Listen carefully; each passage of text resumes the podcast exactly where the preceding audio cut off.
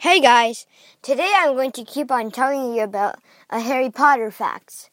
So today we are on fact number uh, two. So today's fact is the headmaster or principal of Hogwarts School is um gay.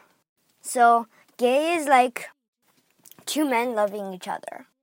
So um the headmaster Dumbledore is gay with this oh yeah, he used to be gay in his youth uh with this dark wizard called Grindelwald and yeah, so Grindelwald died after uh, and then yeah.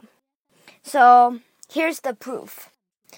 So Harry Potter has this special relation with Voldemort, the dark wizard who killed his parents.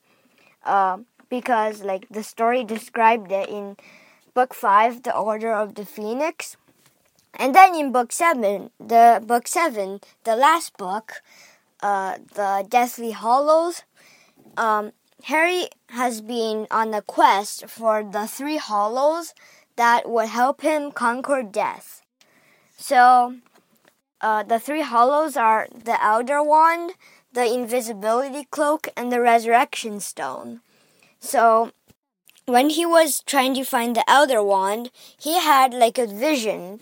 Well, it's like sort of like a dream, but it's like happening inside your head, but it's real.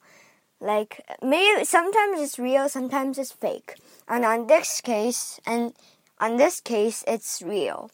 So he's seen these two boys, one of them the headmaster, Professor Dumbledore, and the second one Grindelwald the dark wizard?